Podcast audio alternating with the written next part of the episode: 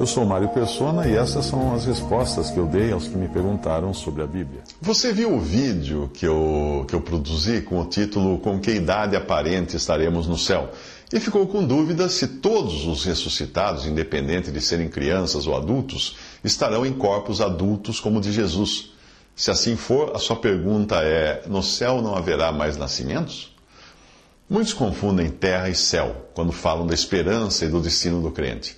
Por exemplo, católicos e protestantes fundamentalistas acreditam que os cristãos devem evangelizar todo mundo para prepará-lo, preparar o mundo para receber o reino de Cristo, e que então, quando Cristo voltar, viverão aqui eternamente numa terra transformada. Se você não compreender a diferença entre a teologia do pacto, que é aceita pela maioria dos cristãos, e o dispensacionalismo, que separa o que é para Israel e o que é para a igreja, dificilmente você vai entender essas coisas. Depois do arrebatamento da igreja e da ressurreição dos que morreram em Cristo, o céu estará cheio de pessoas com seus corpos ressuscitados à semelhança de Jesus. Enquanto isso, a terra passará por sete anos de dificuldades, culminando na grande tribulação, que é a segunda metade desses sete anos. E a vinda de Cristo, então, acontecerá para julgar as nações e introduzir o seu reino. Não é o juízo final ali, não é o julgamento de pessoas individualmente, mas julgamento de nações. Um remanescente de judeus e gentios terá se convertido nesse período, habitará no reino de Cristo na terra. Nesse reino de mil anos na terra, as pessoas continuarão nascendo, como hoje, porque não serão pessoas ressuscitadas, mas terão o mesmo corpo que nós temos hoje. Como a terra, não o planeta inteiro, mas uma parte da terra estará restaurada, o diabo estará preso e todos vivendo em paz, só morrerá mesmo quem pecar. Quando Jesus curava e alimentava as multidões, ele estava dando uma amostra grátis do que será o reino dele aqui na terra. É disso que ele estava fazendo, é isso que ele estava fazendo. No final dos mil anos, Satanás será solto para levantar uma rebelião contra Cristo. Essas pessoas provavelmente terão nascido nesse período de mil anos, essas que seguirão Satanás. Aí a terra e os céus serão destruídos com fogo e Deus irá criar novos céus e nova terra, dos quais quase nada a Bíblia fala, porque é eternidade. E quando não vai haver mais tempo e nem matéria da forma como a conhecemos. Então nossa mente não seria capaz de entender o que é eternidade. A nossa mente foi, foi feita para viver e entender as coisas no tempo e no espaço. Por isso nem adiantaria a Bíblia falar da eternidade, que estaria além da nossa compreensão.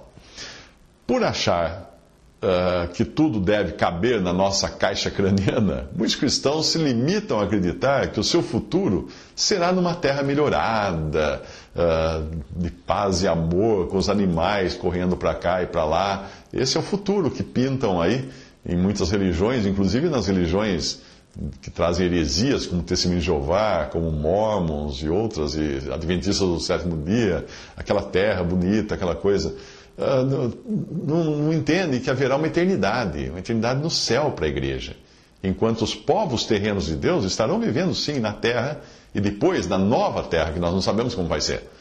A eternidade, que são os novos céus e a nova terra, são coisas fora da nossa capacidade de imaginar. E nenhum autor de ficção científica conseguiria descrever hoje.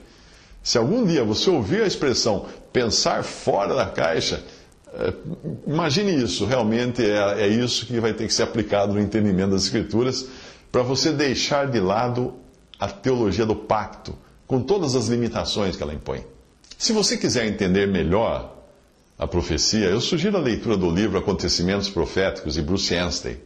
Eu traduzi esse livro há mais de vinte anos, ele foi depois publicado, foi impresso em português, a edição se esgotou, não existe hoje mais uma versão impressa para você comprar, mas não é difícil você encontrá-lo em formato digital.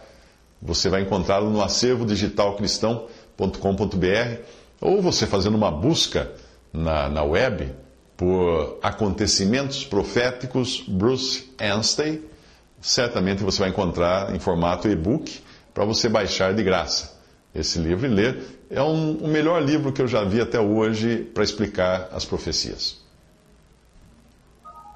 Visite respondi ponto com ponto br. Visite três minutos ponto net.